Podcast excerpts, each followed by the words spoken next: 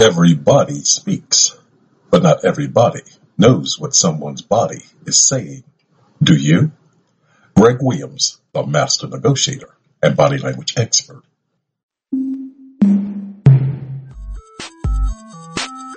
Welcome to Greg Williams, the master negotiator and body language experts podcast.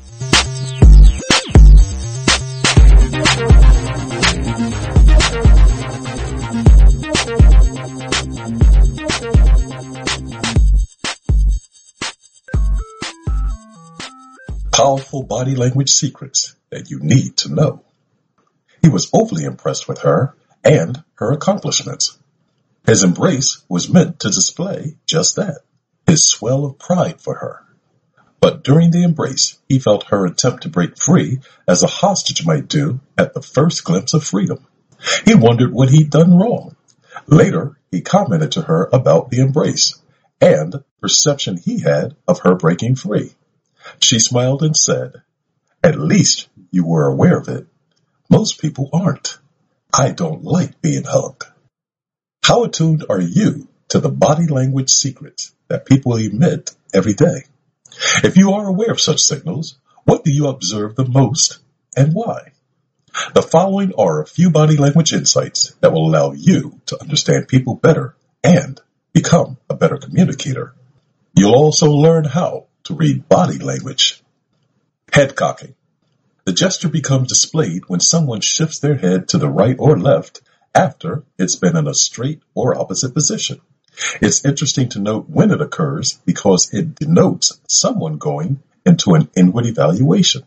Thus, the gesture may originate from something you said or thoughts the person is contemplating. Eyebrows. One eyebrow cocked.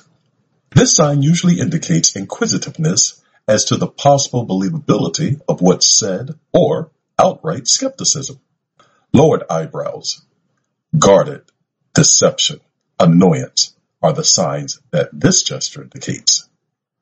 Raised eyebrows, taken in more of the environment, can also denote surprise or interest.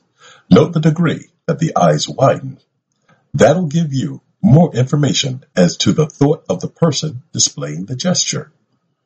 Palm hand gestures. Hand up, palm facing out.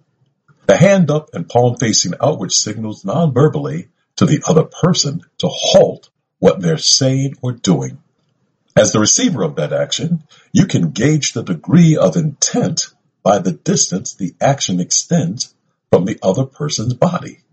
As an example, if they commit the action and their hand is close to their body, the signal is not as strong as if they had a full body extension of their hand.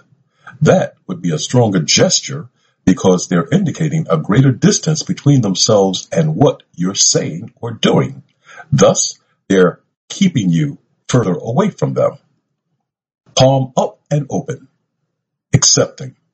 Mentally open to receiving information can also be internal mental contemplation. It can also be a sign of consternation. This occurs if hunched shoulders accompany the gesture. Feet.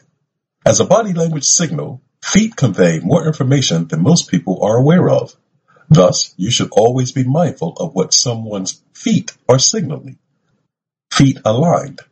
When your feet are in alignment with the person with whom you're engaged, i.e. both sets of feet are pointing at each other, both of you are succinctly engaged with one another.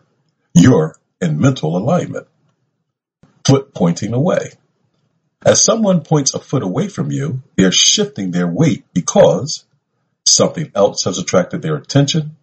They've received enough information from you for the time, and soon they're going to exit the conversation and do so in the direction their foot is pointed in. Take note of when such gestures occur.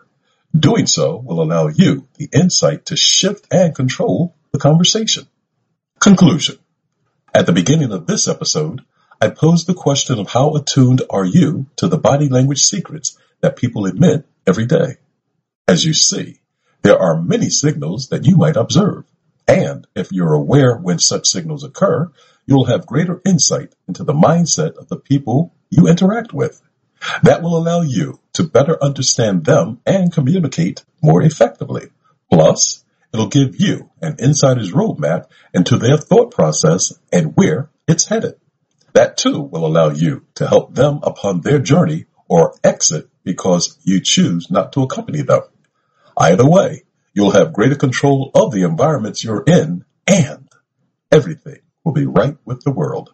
Remember, you're always negotiating.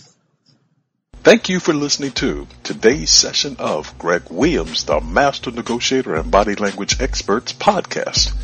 If you'd like to leave a comment, please do so by sending us an email at greg, G-R-E-G, at the, T-H-E, master, M-A-S-T-E-R, negotiator, N-E-G-O-T-I-A-T-O-R dot com. You can also reach me at www.themasternegotiator.com and give us a like if you appreciate the content that you've heard in today's session. Until the next time on the next episode, remember, you're always negotiating. Goodbye for now.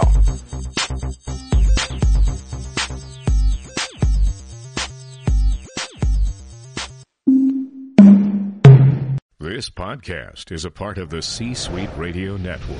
For more top business podcasts, visit c-suiteradio.com.